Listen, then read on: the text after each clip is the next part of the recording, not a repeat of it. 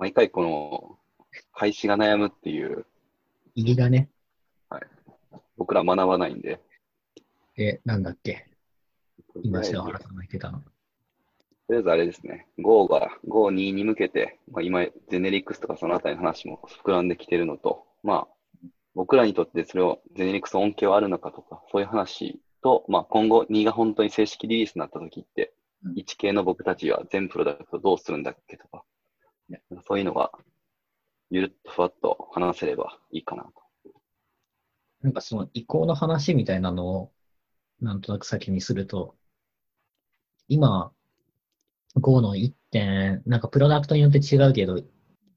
なんか最新のものは最新だと思うけど、そうじゃないやつは結構古かったりするじゃない？今、僕が把握してる中で一番古いのが11だね。あマジで？こんなのあの、 Cloud Functions に依存してるやつがうん11。そっかそっか。時期によってはちょっと13に上がってるけど、13リリース前に作られたものとかが11にちょっと固定されちゃってる。まあそういうプラットフォーム縛りのやつはちょっとしょうがないところもあるけど、そうじゃない。僕らでランタイムを管理してる Kubernetes 上のサービスとかだったら、なんかまあ、いつだってあげれるっちゃあげれるんだよね。そうですね。開発環境と基本的に変わらないはずなので、しれっと上げてしまえば、まあどうす、問題なく動くのであれば、どんどん上げていくことはできるかそうだよね。なんか問題なく動くかっていうのを検証するのが結構大変っていうのと、まあそれって Go のバージョンに限らずライブラリとかもそうだけど、ライブラリのバージョンを上げる場合もね、そういう場合も何をもって OK として出していくかみたいなのが結構難しくて、現状取り得る一番やりがちな選択肢としてさ、作り直すっていう バージョンを上げるのと一緒に作り直すみたいな説あるじゃん。なんか、まるっきり互換性がなかったらあり得るけど、うん。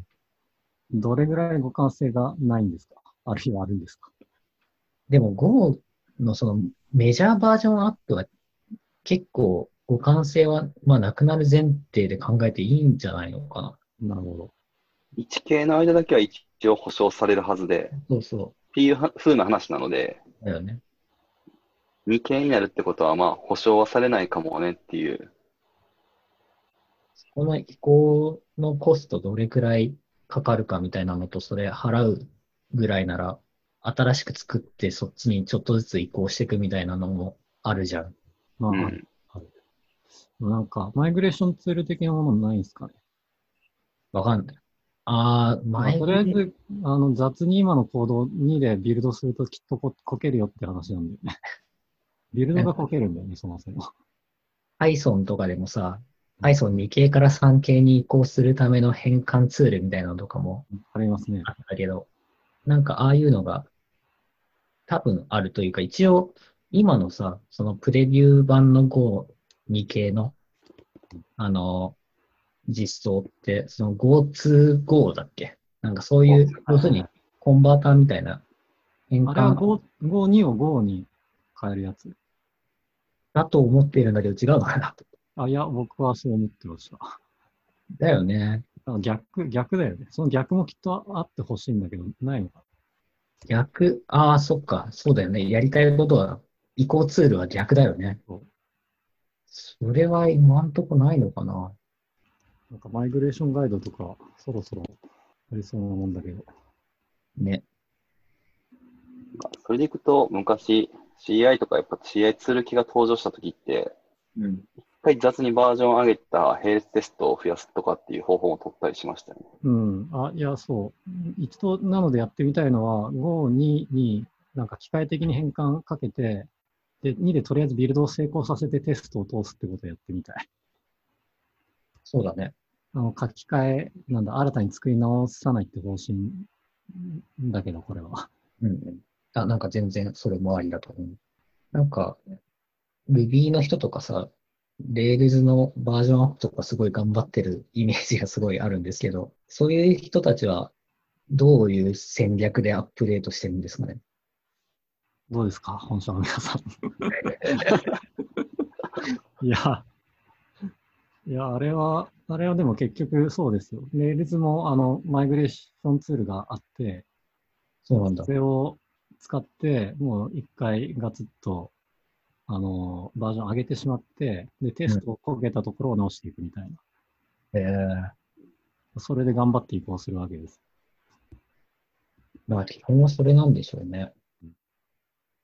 関係ないけど、 Terraform とかっていうツールも同じようにバージョンアップ用のなんかフィックス、配布、なんだろう、新しい書き方に変換してくれるツールとかはあるんで、はいはいはい。文化としてどんどんそういうバージョンアップに対しては提供してくれ、特に Go な、Go の文化的には作ってくれるんじゃないかなと期待したいんですけどね。なんか今雑に探したけど、なんかマイグレーションガイドらしくはまだななさそう。まあ、まだまだその段階ではないってことか。うん。まあ、あと本当にちゃんと動くかとかは、アプリケーションレベルだったらとりあえずユニットテストが通ればとかいけるけど、うん。なんか最近そのあたり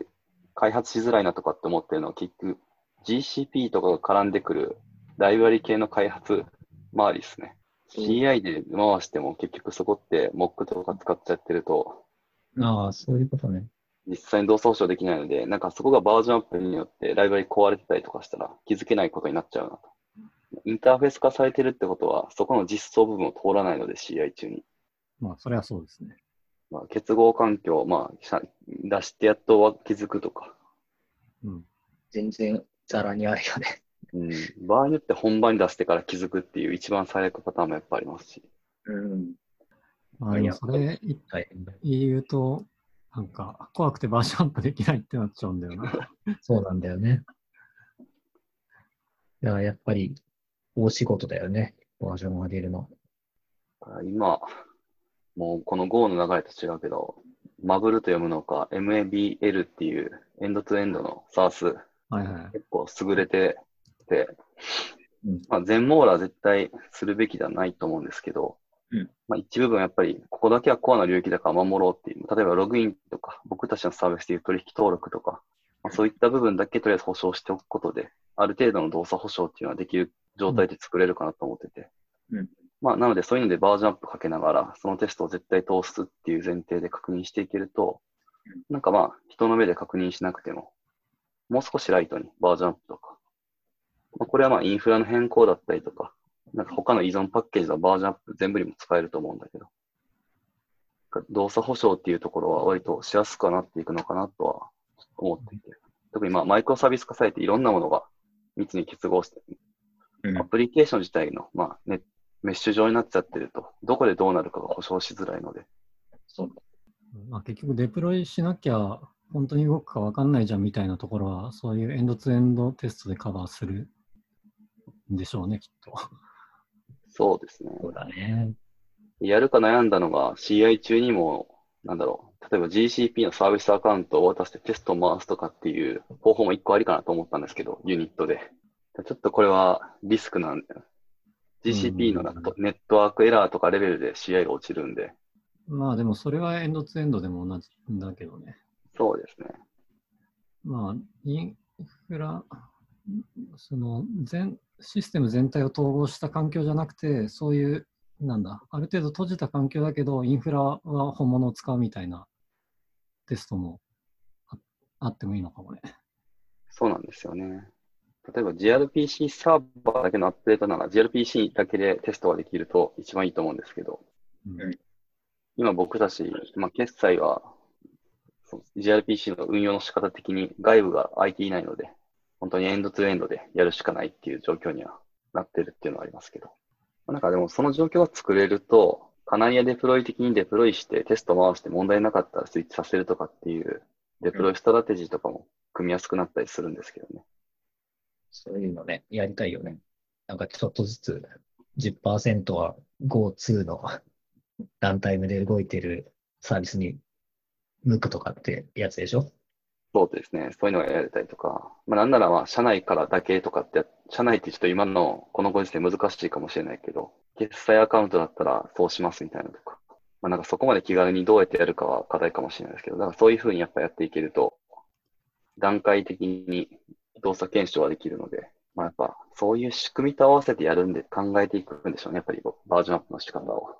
で、これはまバージョンアップだけ、Go, のメジャーバージョンアップだけじゃなくて、マイナーバージョンアップもそうだし、依存パッケージのバージョンアップでも同じことが言えるので、まさに昨日ぐらいに話したかもなんですけど、ディペンズボットのプルリクエストはちょっと溜まりがちっていう、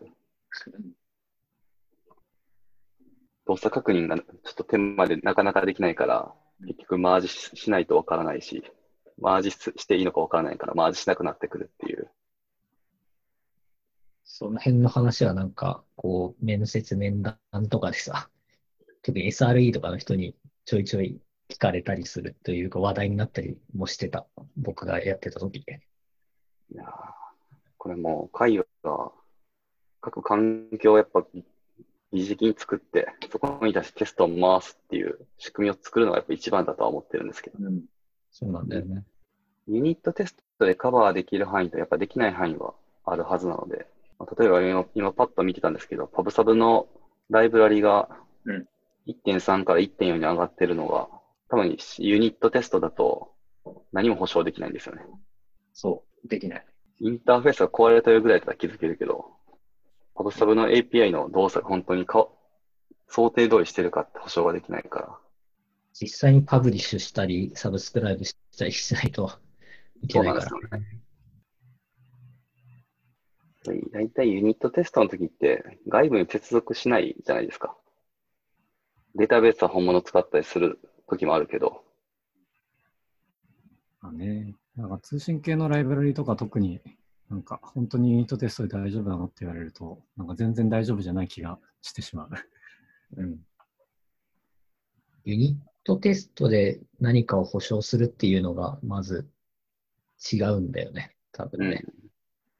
そういう目的でやるものではないという話をよく聞きます。なるほど。ユニットはあくまでも実装レベルですよね。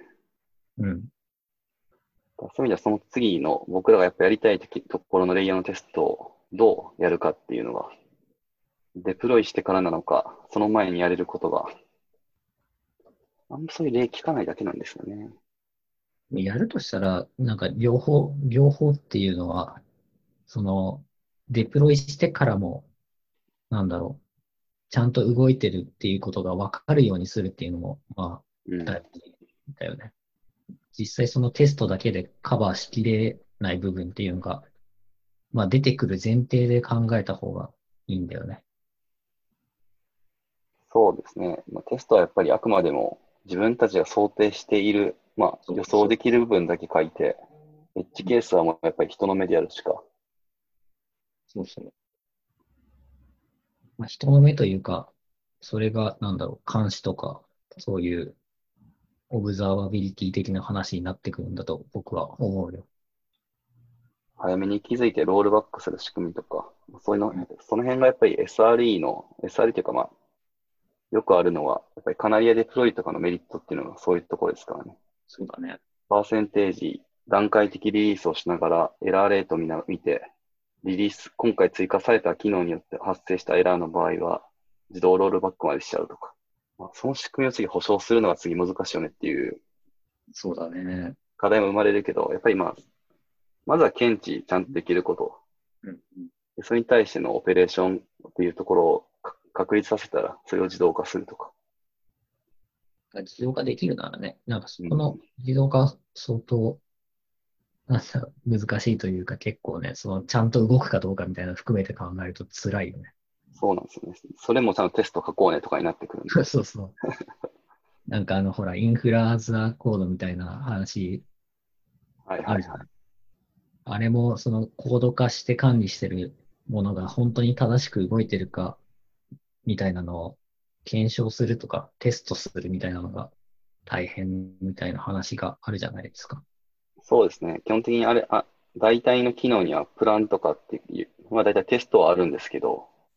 API レベルで仕様が間違っていないかというチェックはあるけど、